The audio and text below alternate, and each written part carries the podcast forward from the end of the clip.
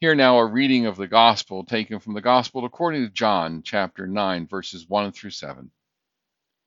As he walked along, he saw a man blind from birth.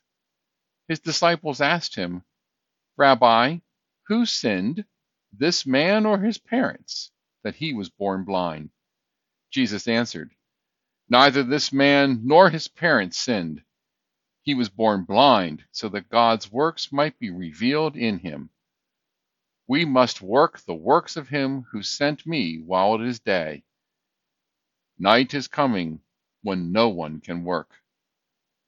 As long as I am in the world, I am the light of the world.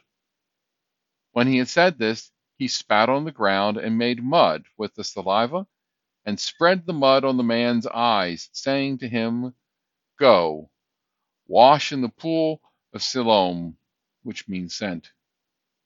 Then he went and washed and came back able to see.